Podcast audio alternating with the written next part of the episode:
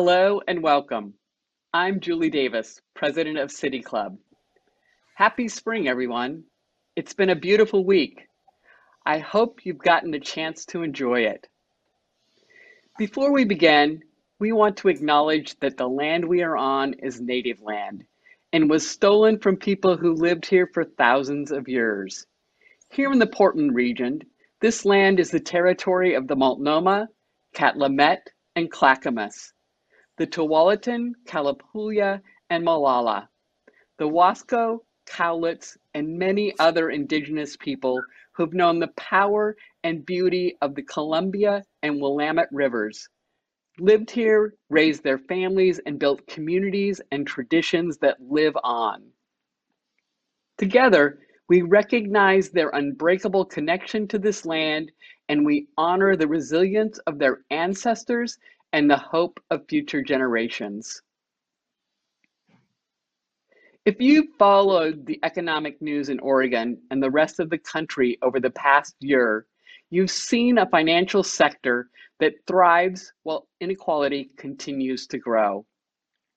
More than 2 million women left the workforce in 2020. People of color lost work at a higher rate than white workers. Those who did keep their jobs were more likely to be exposed to COVID at work and saw higher infection rates in their communities. Many people in local and state government are working on policies to address inequalities that were amplified by the pandemic. The Oregon State Treasurer doesn't make policy, but it does manage a whole lot of money, which is why we thought it would be interesting to ask Treasurer Tobias Read how his office and the state as a whole can focus resources and energy to make sure that all Oregonians benefit from our growing economy. Today, we're pleased to welcome Tobias Read, Oregon's 29th state treasurer. Treasurer Read has worked in the U.S. Treasury and as a liaison between designers, engineers, and manufacturing units for Nike Inc. In 2006, he was elected to the Oregon House of Representatives, where he served for a decade and was elected Speaker pro tempore. As House Treasurer, Read is a constitutional officer and the state's and state's navigator for sound and responsible financial policy. The Treasurer protects the state's credit rating, sits on Oregon Investment Council and the State Land Board and oversees public investing, banking, bonding, and financial empowerment programs. Oregon State Treasurer's investment portfolio is currently worth about 106 billion. Joining Treasurer Read is Monica Enand, the founder and CEO of Zapproved, a cloud-based platform that helps legal teams navigate electronic discovery with minimal risk and cost. Before founding Zapproved, Monica worked at Intel and IBM. Before I turn the screen over, I want to share a few thank yous. First, thank you to our season sponsors, Chevron, The Standard, and Wells Fargo for making this series possible. I also want to thank Kaiser Permanente and Tonkon Torp and our partners at Pamplin Media, X-Ray FM, and Merge Design. If you're ever unable to watch our forums, you can listen in via X-Ray's stations, including 91.1 FM and 107.1 FM. I'd also like to thank Caitlin Baggett Davis for helping to bring this conversation together. Now it is my pleasure to turn the screen over to Monica. Thank you so much, Julie and City Club. Uh, I am so excited to be here uh, talking about such an important topic with Treasurer Read. Treasurer Read, I know you spend many of your waking moments thinking about the state of our economy and how Oregon can can thrive. Um, so I know we have a lot to cover, but I want to just jump right in, and I want to start with maybe some some good news. Um, in recent weeks, Oregon's economic forecast has improved faster than many observers thought it would. Revenues coming into the state are stronger than, than, than was feared as a result of the pandemic response. Unemployment in many sectors has improved. Do you think we've learned something about the resilience of the Oregon economy? And what do you think that looks like from your perspective? I do. It's a good question. Before I answer it, let me first say thanks to the City Club, uh, thanks to Julie, and thanks to you, Monica, for uh, for, for being part of this conversation. Um, I can't imagine anybody who's uh, who's better situated, both because uh, you're a member of the Investment Council, so you know this stuff very, very well, and also uh, I want to say congratulations on the award you've just been uh, recognized with by the Technology Association of Oregon, too, the Sam Blackman Award. So I'm very glad you're here for for all kinds of reasons. I do think we've learned some things uh, about the economy. And largely, it's the fact that we're resilient, uh, both as, as an economy uh, and as people. And we can start to see that in a, in a variety of different ways these days. I think my, maybe the best way to, um, to summarize it is to paraphrase the words that Mark McMullen used uh, not too long ago. He's the state economist. And when he was describing the situation to the legislature, he likened it to coming out of a, of a very dark winter. And of course, that's kind of literally true, um, but it's also figuratively true. And it's, I think, a result of the combination of a, very strong and accelerating response to the pandemic in terms of vaccines uh, and strong response on a, a, fiscal level from the federal government. So that combination uh, is resulting in a, in a cycle, in the beginning of a cycle that's not really like anything we've seen before. You can see that in terms of numbers too, with really strong uh, projections. You don't have to know too much about economics to know that we don't see these numbers very often. Um, I'm looking now to make sure I get these right. Goldman Sachs projects GDP growth of 6% for 2021, Morgan Stanley 8%. Those are big, big numbers, and they, they play out in, in other places as well. Um, our unemployment in Oregon is not as low as it was um, a year ago, but it's coming down. It's uh, 6.1% in, in February versus 3.3 in February 2020, but it's headed the right direction. And you see it play out in a lot of the service sectors as well as manufacturing, which of course is a, a really important thing for, for Oregon's economy. That culminates in a budget picture for the state that is much better than it was when we started this year. At the beginning, the legislators and the governor were looking at some potentially really painful cuts, uh, but those improved projections and federal support mean we're not probably going to have to make the same kind of cuts. And in fact, we're in a position to be able to say what sort of investments we want to make to put us on a much stronger path. Um, the final thing, I suppose, to say is, is how this plays out inside Treasury, and, and you know this as a member of the Investment Council. Um, we have, if, if someone had told me, you know, this time a year ago, um, you could have a positive number for returns to the portfolio, I probably would have said yes without knowing what that positive number was. It makes me even more happy to be able to say that we beat our assumed uh, rate of earnings uh, for 2020. And that matters to everybody because when we can generate a dollar of investment earnings, it's a dollar that doesn't have to come from somewhere else in the budget.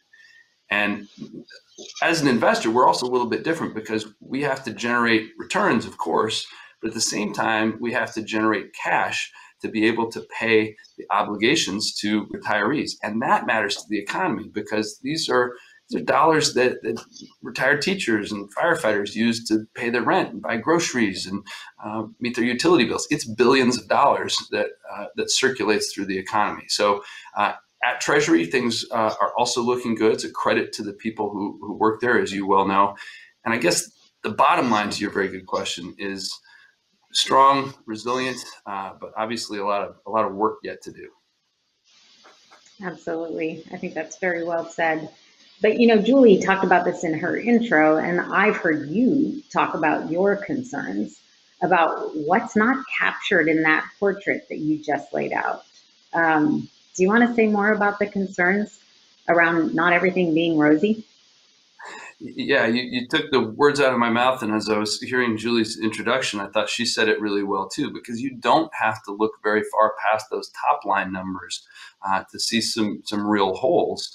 Uh, as it plays out for, for people in their in their ordinary lives. And I, I don't. I, what I want to say here runs the risk of, of throwing a lot of numbers out, but but they're all in a, in a a specific direction, and I think they reveal different things. Let's start with this one. The fact that, is that there are 300,000 people in Oregon, adults who report uh, having not enough to eat on a regular basis. Um, 90,000 of them adults with kids in their household. That's that's not too far off at 10% of our population. That's not a good indication. There are 124,000 renters in Oregon who are behind on their rent. That's 12% of all renters, and it's double what it was before the pandemic. Uh, almost a third of households in Oregon report having some trouble making their, their regular expenses. And of course, as, as Julie well said, um, the communities of color in Oregon were disproportionately affected by this experience, both in terms of their likelihood to contract the virus and to be economically affected by the public health measures that were necessary uh, as we go into it. So I think all of this really reveals and underscores the fact that the, the family economy is not very well connected with those broader uh, indicators that I referred to before. We still got to pay attention to them, but recognize that, that they are different. Or to put it another way, uh, as some others have said, the stock market is not the economy. Um, what I guess if, if I'm searching for something positive to say about the, the pandemic and the wildfires, and that, that's sort of a, a foolish errand, I suppose. But on one hand, one thing that they did do really well is reveal the vulnerabilities of our economy and the fact that despite living in, in one state, there's not just one economy. There are lots of them, and they're not all affected um, in the same way. That was true before the pandemic, too. Remember, probably many people do remember that uh, survey from a few years ago that said that 40% of American families couldn't meet a $400 unexpected expense. Um, that's a pretty scary thing. And I don't think that that's likely gotten a lot better in the experience that we've had. Um, but at the same time, and this is, you know, the economist, the, the, the two-handed economist is always saying on the other hand, um, those at the upper end did pretty well. Um, you can see the, the, you can see that very visibly, probably within a few minutes, if you stand on any street corner and look around for a minute, because there's probably going to be an Amazon truck driving by, um, and that's it's a really stark uh, point. I guess here, here's the stat. If you don't remember any other ones that I, I want people to remember, total personal income in Oregon is up now relative to before the pandemic. And here's the amazing part: that is true despite the fact that we have 160,000 fewer jobs in Oregon. So I can't think of a, of a more stark illustration of how different the experience is for someone at the top of the economic ladder than uh, someone at the bottom. Higher personal income in total, but 160,000 fewer jobs. Another important number, the, the number of uh, long-term unemployed in Oregon has ballooned. This is defined as people who've been looking for work for more than six months. It was 13,000. It's now 60,000. So obviously, not trying to drown people in numbers here, but we've got a lot of work to do. Absolutely. And I know that one of the things you've talked about is one of the biggest things that we can do to help both small businesses and employees is to, as well as students, is to quickly get children back into in-person learning for K through 12. Can you talk a little bit about that? Yeah, it's at the center of everything, and and I think I have to acknowledge, you know, the, the way I think about it is affected in part by being a parent. We have two young kids at home and we talk to other parents as I think everyone does. And I, I don't know very many people that are having, you know, a perfect experience uh, in this remote learning environment. There are, there are pieces that are good and certainly things we need to learn from it, um, but it's not ideal uh, for, for the state. And then I think about it as, as a treasurer um, in the short term and, and in the long run. In the short term, this is having really immediate impacts for, for individuals, for families, and for businesses. We talk to businesses around the state, no matter where it is, in Portland or Southern Oregon or the East, what they almost always point to as their number one challenge uh, is connected with um, the shuttering of schools. Look at it from the perspective of the of the individual. Even if you're lucky enough to have a job where you can ostensibly do it from home, that's pretty hard to do while managing involvement of, of remote learning.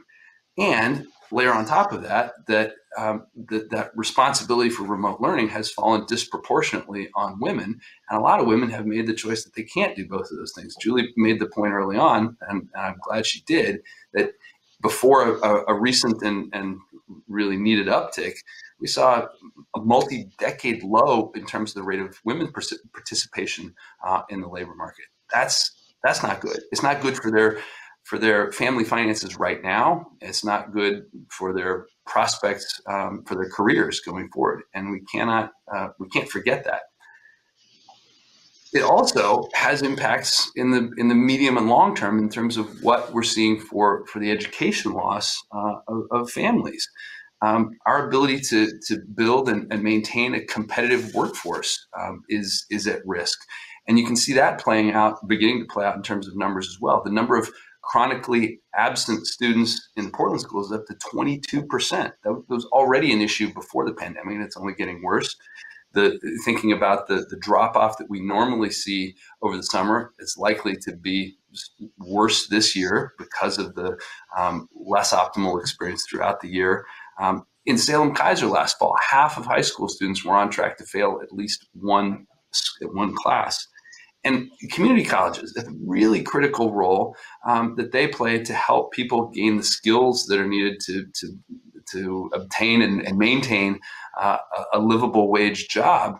Uh, enrollment there is down 25%, probably connected to people having to, to abandon or at least postpone their educational aspirations to deal with the immediate economic circumstances. So what I hear from from school leaders is also really blunt that they're just starting to get the arms around these these changes and, and challenges. And and we cannot afford if we agree on nothing else i hope we all agree on this we can't afford to repeat the experience of these last 12 months and this this academic experience. It is going to take a serious effort um, to be ready for a fall return uh, to schools that looks as as smooth and as normal as possible. I, i'm encouraged by the steps that the legislature and the governor have taken to um, direct $250 million to summer learning opportunities. But I want to make sure that's connected and integrated into a, a broader plan uh, so that we're not missing that, the chance to, uh, to keep those uh, to keep those integrated and to, to build momentum uh, for, for a fall that is is approaching a lot more rapidly than uh, than we might otherwise expect.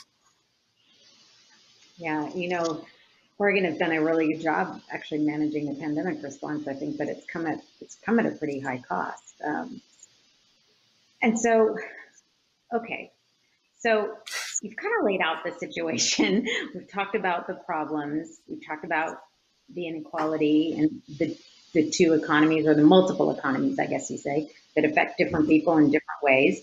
Um, so you started to kind of talk about solutions, but I guess we're all wondering what's to be done. Um, you've outlined all of the challenges, but what do you as treasurer, what can you or what can the state do? What does state leadership, what should we be thinking about in terms of the, the state taking the lead statewide?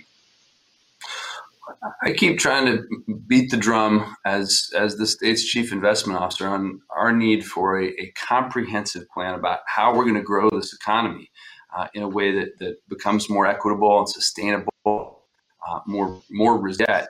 Um, a growing economy helps us solve a lot of other challenges, and I, I think in this case, uh, it starts with doing everything we possibly can to prepare for a full and safe reopening of, of schools. Um, we have we have the capacity to do that with the uh, fast and, and accelerating distribution of vaccines with support from the federal government. There's no reason that we we can't uh, achieve that, but we've got to be intentional about it. Uh, a few weeks ago, I had the chance to go visit the Roseburg School District, and I came home from that uh, simultaneously encouraged uh, and worried. Uh, Roseburg is one of the the first kind of uh, small, large districts in the sense that they're big enough to, to confront a lot of the same challenges that larger districts uh, did to, to be back and fully open. And they were pretty frank with us about the, the challenges that they encountered as, as they worked through that to get there.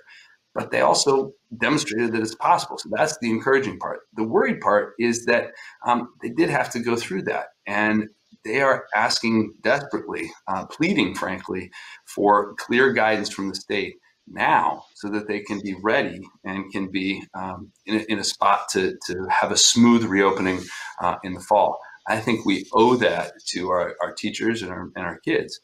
The second thing I think that we've seen over the last year is the need to have modern and resilient infrastructure. Um, you think about all the ways that that's played out, um, all the wildfire, the droughts, the storms, the ways that, that really visible implications of, of a changing climate are, are playing out it's connected to, to the remote learning experience too because if, if we if we thought before that that broadband uh, was a was a luxury i don't i think we're laboring under that uh, illusion now. It's essential for education for for uh, emergency for uh, economic development for all of these things. And i'm, I'm excited that um, there's a hundred million dollars in the governor's recommended budget to make progress on that. We need to pass that and we need to keep going it's just one example though of the physical infrastructure. Imagine what a a, a more electrified transportation system would do for us. Um, a much improved ability to to efficiently and effectively get people and things where they need to go, uh, at much less vulnerability to a supply chain that's subject to the kind of disruptions we've seen. We need more housing, particularly the uh, affordable middle uh, type housing that was especially rocked by the fires um, last fall. And the policies that we've done, uh, that we've begun in this regard, are, are, good, but they now need to be backed up with, with financial investments as well. Uh, the last thing I'd say on this is, is as much as physical infrastructure matters, and it does, we can't forget human capital um, and investing in, in, in, Oregonians to make sure that they have skill uh, and the opportunities they need is, is important talent is distributed equally, uh, but opportunity isn't. And we've got to be relentless in making sure that we're bridging that gap as much as possible. Um, making sure that, that we are investing in small businesses, particularly those owned by women and people of color, is not only the right thing to do, it's smart. That's where the, the products and services that meet real needs are going to be created. It's where new jobs are going to be are going to be found. And all of these elements between schools, between investments in, in infrastructure and in people have to be the, the pillars of our strategy going forward. That was well said. Know, as we continue our conversation with the treasurer, I want to remind everybody that it's not too late to ask a question. Uh, you can tweet at the City Club using the hashtag state of the possible. Hashtag state of the possible. Or you can email your questions to questions at pdxcityclub.org. All right, so you've talked a lot about K through 12 and higher education, but what are the right investments do we make to address the economic inequalities, the racial justice issues that we face as a society? Well, we've got, I think, to recognize that uh, people are in different circumstances. We talked about different economies in Oregon, and, and people need different things according to the circumstances. But ultimately, we've got to do what we can to make sure that people have those those skills uh, and have those opportunities in front of them, so they can can make the most of their of their talents and, and pursue their ambitions. And I want to give the, the governor some credit here. The the ten point plan that she recently has a lot of really wise investments in it. Um, particularly, I think the emphasis on on community colleges technical training to make sure that people who might otherwise have been um, uh, detoured a little bit from because of the pandemic, because of the fires, because of the things, have access to those tools. Um, community colleges, trade schools uh, have a really important role to play in giving people access uh, to those opportunities. Um, her plan calls for that. Um, apprenticeships are another really important opportunity. And our labor commissioner, Val Hoyle, is doing really important work to make sure that they are uh, open in new places and to new people. Um, and it's an, it's especially exciting when about career advancement because uh, people are able to um, earn and learn at the same time, uh, avoiding the, the student debt that a lot of people are, are uncomfortable with, understandably. Um, also think, as we talked about before, the, the emphasis on making sure that capital is available um, to, to small and growing businesses, particularly those um, that have a, have a unique perspective. Um, we, we've not, we, the, the, last year has also um, revealed our deficiency in making sure that women and people of color who are entrepreneurs, um, they haven't had access to the capital and support that they need in the past. And we've got to get, uh, we got to get a lot better about that. Um, the last thing I think about is is the recommendations that were contained in the, the report of the Wildfire Economic Recovery Council. The governor asked um, Commissioner Hoyle and I to, to chair that um, with a specific uh, date around how to respond to wildfires. And so we did. And the, the content are, are relevant, of course, uh, for wildfires, but they're, they're beyond that. Uh, we talked a lot about broadband, as we've mentioned before, and about basic kinds of, of infrastructure, um, water and, and sewer. And there are a lot of places in the state related to, to wildfires, but beyond that too, that are struggling with that sort of basic infrastructure. When you get that right, it opens up all kinds of other possibilities. So those are, I think, those are the other elements that really need to happen. Um, and I'm, I'm hopeful. Um, the recommendations to the council and some of these others are in front of the legislature. Uh, it's a bit different than the sessions I was privileged to, to serve in, since people are operating in, in remote perspectives. But that also can serve to focus the discussion around the things that can really make a difference. And I think there's reason to be hopeful about uh, momentum towards making investments and, and, taking advantage of the unique circumstance uh, and the resources that we started uh, started our conversation with today. All right. Well, I want to talk about the business climate in Oregon because it's something that gets talked about quite a bit, actually. Um, and I spend a lot of time with other business leaders thinking about how do we grow good jobs here in Oregon. Um, do you have any advice or thoughts about how the business climate in Oregon is going and how you might change that if, if you were able to wave a magic wand? Yeah, it's a good it's a good question. I, I think so much of this um, relates to how we talk about it, and and that's inherent in, in the way you ask the question.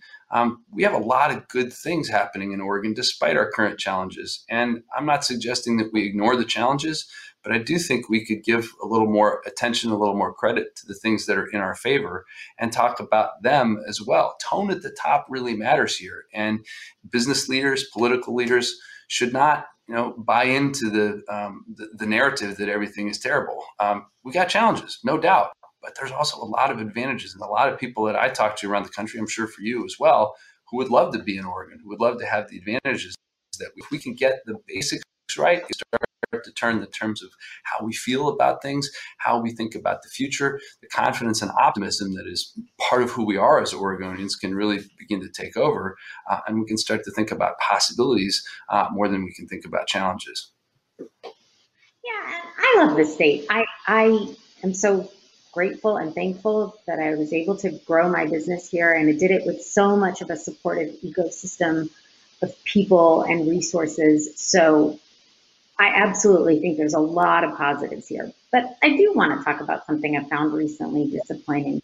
Um, the CEO of the new CEO of Intel, Pat Gelsinger, just recently announced some big new investments in fabs and he uh, manufacturing facilities, and he announced that they would be going to Arizona. And I have to share that when I heard that, I was a bit disappointed that it was Arizona and not Oregon, because I know that there's so much about Oregon that would make it a perfect place for Intel to grow their investment in manufacturing. Do you have any thoughts on, on that? I, think we should be worried. Um, I think if Intel is ever to leave Oregon, and I hope they don't, it's not going to happen in one big announcement. It's going to happen drip by drip with a with a decreased commitment to the to the innovation elements that that happen here. Uh, so I'm worried about that. I, I don't know certainly all the factors that went into that decision. But I think anytime a state sees a, a prominent, let alone you know top private sector employer as, as Intel is for Oregon, start to make more of an emphasis on on their expansion activities elsewhere, it should be cause for concern. We can't take these things for granted. We're, we're lucky in a lot of ways. Lucky is not quite the right word because because it's often a result of, of a deliberate strategy. Um, but but we can't take for granted that everybody just wants to be in Oregon. Um, that's that's going to be the result of deliberate effort, deliberate relationships, deliberate um, uh, care uh, of an environment that, that allows uh, business leaders to feel confident that this is the place they want to invest and grow their businesses. Uh, I'm glad you're here. I'm glad you're investing uh, in Oregon and, and Growing Zapproved, uh, and I'm hopeful that that Intel and others will will begin and continue to see Oregon as a place that they want to grow, but we can't take it for granted. No, absolutely. I think there's so much, so many great things that Oregon has to offer. Um, so I just know there's so much to offer. So we just have to, as you said, be really intentional and very deliberate about it and have those conversations and relationships. Relationships are critically important. Um, and I know you, I know you believe that. Um, all right, so I think it might be time to take a few audience questions. Um. So give me just a second while I look and find the audience questions. Um, okay, we have one here. When you think about Oregon, and, and this is good because I think this long term thinking is very important, but when you think about Oregon in 20 or 30 years, what possibilities are you most excited about? Uh, what That is a- goals or key things do you think we should be reaching for? That is a great question, and and frankly, it's one of the best things I think about the, the job that I'm privileged to have as treasurer because so many aspects of, of policy, even even biology as humans, is is short term focused, and it, crowds out the long run. So um, I do think we spend a lot of time talking about the things we're trying to avoid, and, and probably not enough thinking about the, the place that um, that we want to build. So it's a it's a really nice question, and, and for me. Um, I think it's it's mostly about how do we set up a, a, society that that and a state that allows people to live up to their full potential. That that where it, it doesn't matter um, where you were born or the circumstances that that uh, attended your your entry into the world, um, but that you're going to have the support. You're going to have a, a, a world class education system that's going to allow you to explore the things that, that fire your passions. That that will um, give you the hard experiences, but acknowledge and recognize that there are lessons to be learned outside of the classroom. Uh, at the at the upper grades, that's maybe in a in a uh, uh, an internship setting. Maybe at the younger grades, it's out in a in a forest or along a stream. Um, a place where um, where those entrepreneurial spirits are supported too, where we have an environment that is in a, in a good balance with the economy, uh, a transportation system that's not reliant on on an antiquated system um, where where people are able to make choice. Um, I could go on and on for this, but I think the the state has a role, um, not not to necessarily construct all the details of that, but to be focused on creating the conditions where talented entrepreneurs uh, and public-private partnerships uh, can figure these things out. The state can set can set a clear articulation of the goals, um, the floor, and allow the, the private sector to figure out how to achieve it and, and continue to to raise those uh, those bars. When people have confidence in that sort of direction, when they're um, you know, they, they feel like there is a plan and there's a direction, I think the, um, the possibilities for us are, are pretty close to limitless. Well, I agree. Okay, a burning question from the audience. Uh, why is there an axe over your head? And and what can you tell us about your home office and how you and your family have made it through this difficult year? Well, I came, uh, you know, when we uh, were in the, the green room, uh, uh Caitlin Baggett Davis talked about uh, how the only circumstance we might want to turn off our camera was if a, a, a naked four year old was, was running through the shot. Um, I don't have a four year old at home, but I, I, was a little worried about uh, being disrespectful to the audience. So I came down and, and borrowed an office. Um, and this this office is occupied by somebody who's really committed to the history of Oregon. So uh, the, the, role of timber and that sort of stuff. So there's an axe and a saw behind me. Uh, some other kind of historical uh, implements of, uh, of, of, timber harvesting. Um, ordinarily, when I'm at home, I, am uh, pictured in something I refer to as the cloffice, which is my desk in a closet in the basement. Um, and and mostly our kids are, are pretty good uh, about respecting that. Um, my wife is a, is a star at Nike, as you know, and she has the uh, uh, the guest room upstairs, so she takes a little bit more of the, the burden because I think it's easier for kids to remember they can run in there than than to come all the way down to the basement. They have an amazing ability, our kids, sixth grade and second grade. Um, and I don't know if other parents feel this way too. It's not that often that Heidi and I both have an important Zoom meeting at the same time, but somehow Annika and Ellis can tell when that is. It only happens, you know, maybe every three weeks or four weeks or something. And that is the time they decide to have a full on meltdown or physical altercation. And one of us has to then intervene. Uh, and it's always kind of endearing when it happens at someone else's house, but when it's your house, it, uh, it can be pretty maddening. So uh, I think we're all looking forward to something approaching whatever new normal looks like. I was sharing with you, Monica, earlier too, that uh, this last week was a big deal at our house for the first time. We were out on soccer fields, masked up, of course, but um, with soccer and baseball, and just listening to kids being able to interact and run and yell. Um, it was a huge thing. So lots of uh, lots of things to look forward to. Well, I've been on you and with, on the Zoom calls sometimes with you, um, like in the Oregon Investment Council, and I just appreciate you normalizing how the the juggle that I'm very lucky. My kids are older and out of out of the house for this pandemic, um, but I think you've really done a good job of normalizing how two rock star professionals have to deal with juggling uh, ch- children and work and all of the commitments that you have. Um, I don't think it's too unfamiliar uh, for most people. Heidi gets way more credit than I do. Uh, I could not possibly uh, approach anything uh, functional without her. Well, I know you both support each other. So, thanks. Um, okay, so you said we all appreciate that you said this is coming from the audience um, that we need to get better at investments in women and minority-owned investments. And actually, I know the answer to this question. Um, we need to get better at investments for my, women and minority-owned businesses and entrepreneurship. But what are you doing about it? We're doing a number of things. Um, I I think one of the most common questions that any treasurer gets is a version of the one that was just asked. Why aren't you investing more in X. Um, so the Oregon Growth Board plays an important role that can take on a really specific mission, as it does, to invest in Oregon economic um, development in in new businesses in Oregon. And I sit on that board as, as you once did, Monica, and that's really important. In the bigger portion of our portfolio, um, and again, it feels funny to be almost speaking to you, Monica, because you know all this stuff, but uh, more aimed to the, to the questioner. Um, our, our specific mandate is to generate returns for beneficiaries.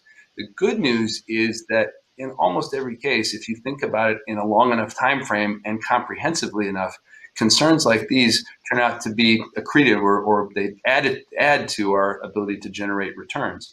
So we are, uh, I think we're among the national leaders in improving our capacity to integrate these factors into our investment decision making process. Um, there's a, a, term that kind of encompasses all of these things ESG, environmental, social, and governance factors.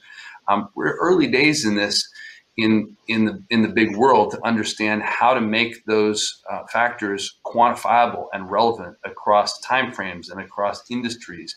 Um, but I'm very proud of the fact that, that I hired the first investment officer in the Treasury whose specific focus is on these ESG factors. Um, we're not content to just take some off the shelf product um, that might be subject to someone's um, uh, kind of manipulation. We're, we're doing the hard work of figuring out how we're going to integrate it to, to our liking. And it is frustrating for me because I'd like to go a lot faster on this. But I think the most important part for this is to recognize that I, I don't get to be treasurer more than four years uh, from now. Um, there's a term limit. So I want to build something in this environment that's going to last a lot longer than me and to make sure that we're integrating those things. Because frankly, I don't think we're doing our job as fiduciaries if we're not including those, those factors in our investment making decisions. Absolutely. Okay. Um, well, actually, related to that, um, one of the biggest drivers, we talked about this in the beginning, Julie even talked about it. One of the biggest drivers of increasing economic inequality seems to be the financial markets. Um, you're not a policymaker in your role as treasurer, but you do have a front row seat to both govern, government and financial markets. In your view, what financial policies could we could help balance the inequality that we're seeing? It's that's an insightful question. I think um, while it's right that I'm not a policymaker in the sense that I was when I was a legislator, um, I do think we have a pretty unique um, role to play as a major investor, and that is um, with the ability to vote our shares. Uh, we went through a pretty interesting process in the last couple of years, kind of changing the, the guidelines by which we do that. Um, and I think the biggest thing that, that's a specific response to that question is by emphasizing the long run. There are, there are a lot of investors who have a specific time frame uh, or an investment horizon based on what they're trying to do. We occupy a pretty unique position because um, because we're a large investor, because we own the economy, we're known as a universal owner, so we own some of everything, uh, and because our obligations go out so far into the future, um, it's not only our opportunity but our obligation to think in those terms. Um, there was a really interesting Larry Fink of BlackRock has this tradition of, of, sending an annual letter, which came out this this year, and he does a nice job, I think, each year of, of raising some of these issues that he sees out there on the horizon. Um, not that we have to agree with everything he says. I do agree with some of it, um, but that where as a, as a large um, and, and universal owner, we can vote our shares and say to the, um, the leadership of these companies um, we want you to be paying attention to how you're positioned uh, relative to, to climate disruption, for example. We want to make sure that your leadership and your workforce reflect the population. If you're not doing that, you're not paying attention. These are all examples, I think, of thinking about the long run and not being affected just by next quarter's uh, returns. So we, we pay attention, you know, we interact with, with the legislature and with Congress on specific policy uh, pieces as well. But as an investor, as those, uh, as, a, as an entity that votes our shares, uh, we have a direct role as well. Absolutely. Okay, well, here's a good question that came in. A complaint from rural counties is Portland gets everything. Um, isn't tax revenue from Portland, Multnomah County shared with other counties? And if so, is there a percentage or, or a way to estimate how much Portland contributes to other areas of the state? It is a knowable number. Um, unfortunately, I don't have it off the top of my head, but in general, yes. Um, the, the, if you think about the, um, the, the, typical trio of, of tax revenues, uh, for, for an ordinary state. You have income tax, you have property tax, and you have sales tax. We don't have a general sales tax in Oregon. There, there are specific um, examples of, of sales taxes around uh, specific products or specific uh, transactions uh, in some cases, but generally that's off the table. Property tax is collected at the county level and, and generally administered at the county level. And then there's income tax. And the state definitely has a variety of, of responsibilities around. You know, prior to Measure 5 in, in 1990, about two thirds of school funding came from locally assessed property taxes. and the balance came from the state. The passage of Measure 5 and then Measure 50, that flipped. So about two thirds of school funding now comes from the state to be supplemented by locally assessed property taxes. So um, those are you, we could calculate that number and be happy to, to follow up with somebody if they want want to um, get back to me. Um, but the larger question, I think, really speaks to to how we go about a process that gives people confidence that that their voice is being heard. Um, sometimes I get into a conversation where people say some version of, you know, uh, my taxes are too high.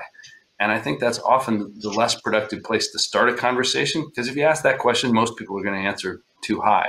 I think what's more useful is often to say, well, what kind of a community or state do you want to live in? What sort of programs and services does, do you think that requires? How do, how do we operate and, and design those, those most effectively? And then get to the question of how, how we share their cost. Um, I think people are not, I, I don't know too many people who are happy to pay their taxes, but I know more people who are willing to pay their taxes when they feel confident about how those dollars are managed and the value that they're getting uh, for those taxes. So I think to the questioner, you're right to, to give voice to that um, that opinion that, that comes from uh, parts of the state. It's not unique to, to rural Oregon, by the way, but there's opportunity for us um, to, to try and engage with people who are not feeling confident about how we're using tax dollars.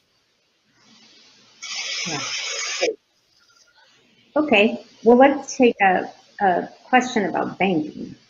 The pandemic has had a massive impact on every level of the Oregon of Oregon's economy. Tenants, homeowners, businesses, and commercial property owners.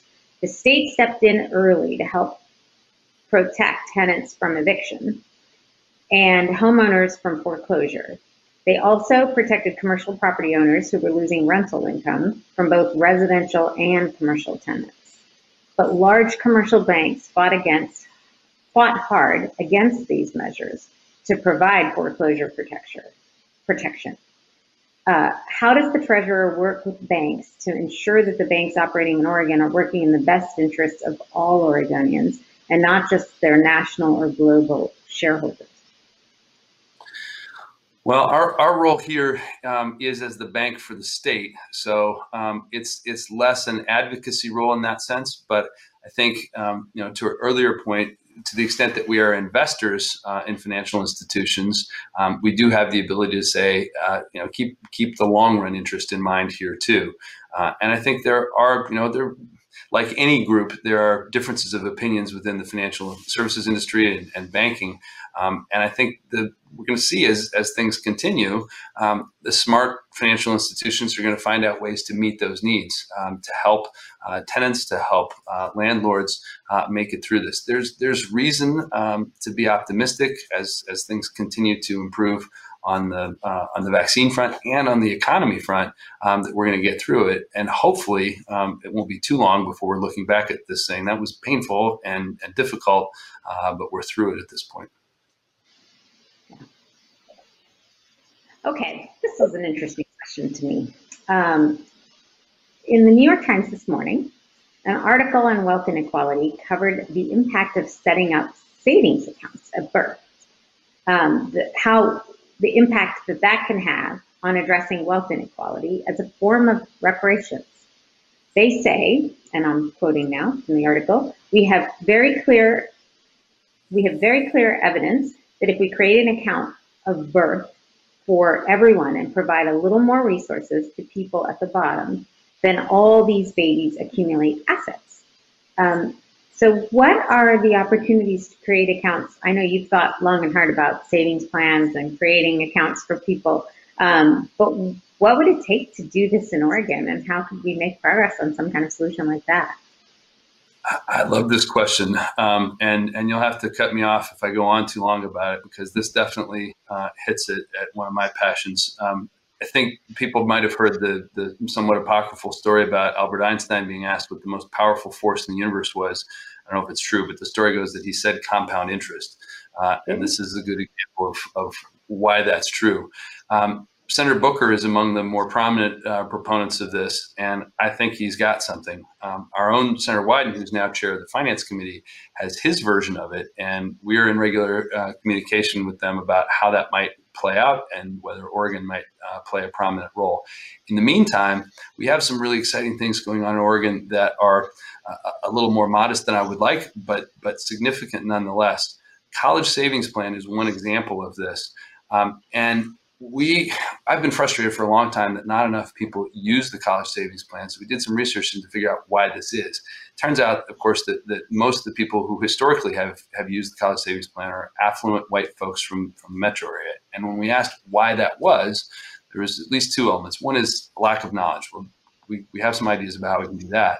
The other was that the tax incentive that's part of the college savings plan was not relevant for people, uh, for many people. It was a tax deduction. And if you're fortunate to be amongst the people who um, itemize their deductions, that would work fine. But that's an increasingly small number of people. So we went to the legislature and changed it to a refundable tax credit, which means that it's accessible and useful to everybody, no matter their income level. So that if you make a contribution to a college savings plan, you'll get that money back either in a smaller tax bill or a larger tax refund. So it's much like the political tax credit that, that some people are, uh, are familiar with. But we went further. We made it progressive. So that credit is dollar for dollar for the lowest income Oregonians. And as a person's income increases, that benefit goes down so that we can target it at people who, who really need that, that help.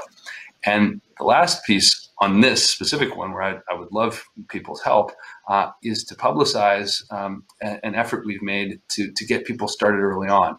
We started something called Baby Grad. So if you open a college savings account for an Oregon born baby before their first birthday, we'll put $25 in that account. Full stop. That is an enormously powerful thing to help people get started and we had such success with it that we extended it uh, to the to the uh, easily understood kindergrad. So same deal for a kindergartner who doesn't yet have an account, we'll make that same twenty five dollar seed deposit. All of this matters because having an account makes a huge difference in a, in a young person's uh, likelihood to pursue education after high school. They're three times as likely to go to college and four times as likely to graduate. Of course, these accounts also work at community colleges and trade schools and apprenticeship programs. So it's a little more narrow uh, than what Senator Booker and Senator Wyden and others are talking about, but it's a it's it's a further piece of evidence of how effective that is. And whenever there's an opportunity, um, I put me at the front of that line to try and help um, get people started on the on the savings path. Yeah, well, talking about the power of compounding.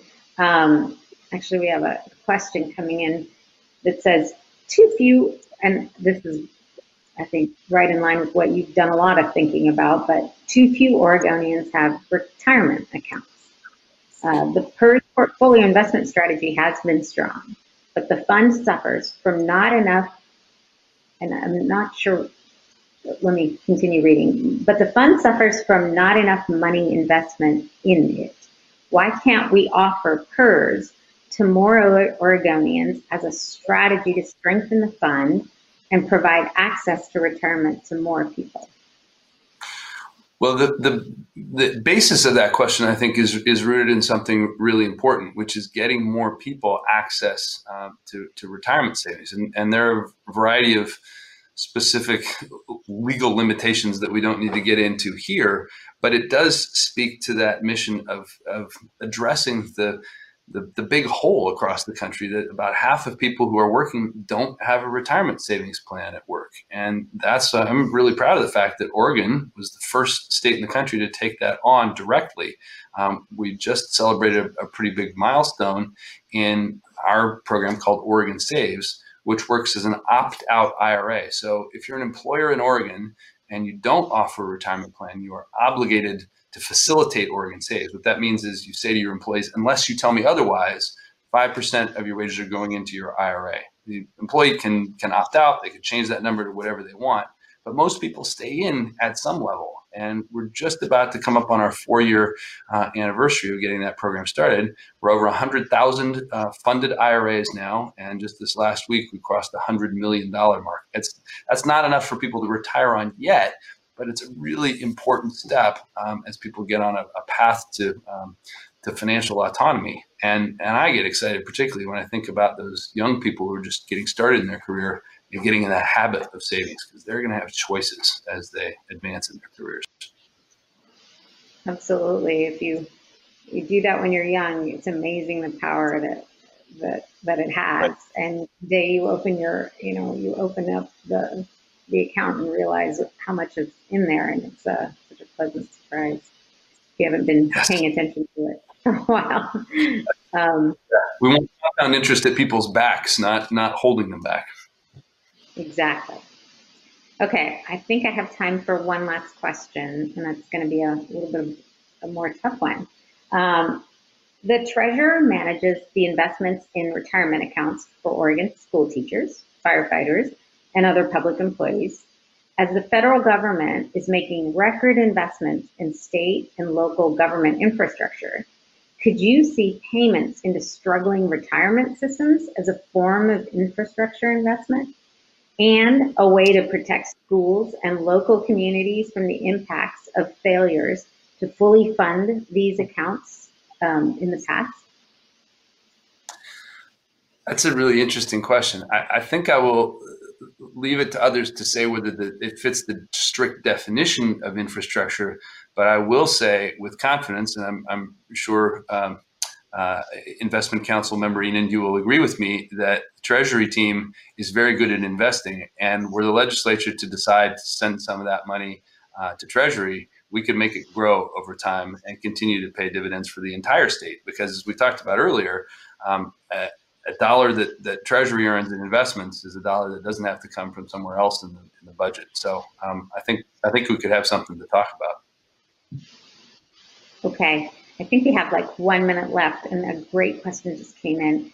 Um, so I'm going to try. You shared that you have uh, staff addressing environmental issues, and can you share how constituents, particularly those of us in the African American community, can get information on how our state is addressing environmental justice and investments that will improve instead of harm our environment. Yeah, absolutely. Check out our, our website, uh, the Treasury. Uh, feel free to email us. We can uh, point you in, in, as much specific uh, direction as we can. Uh, we try to make that information as easily accessible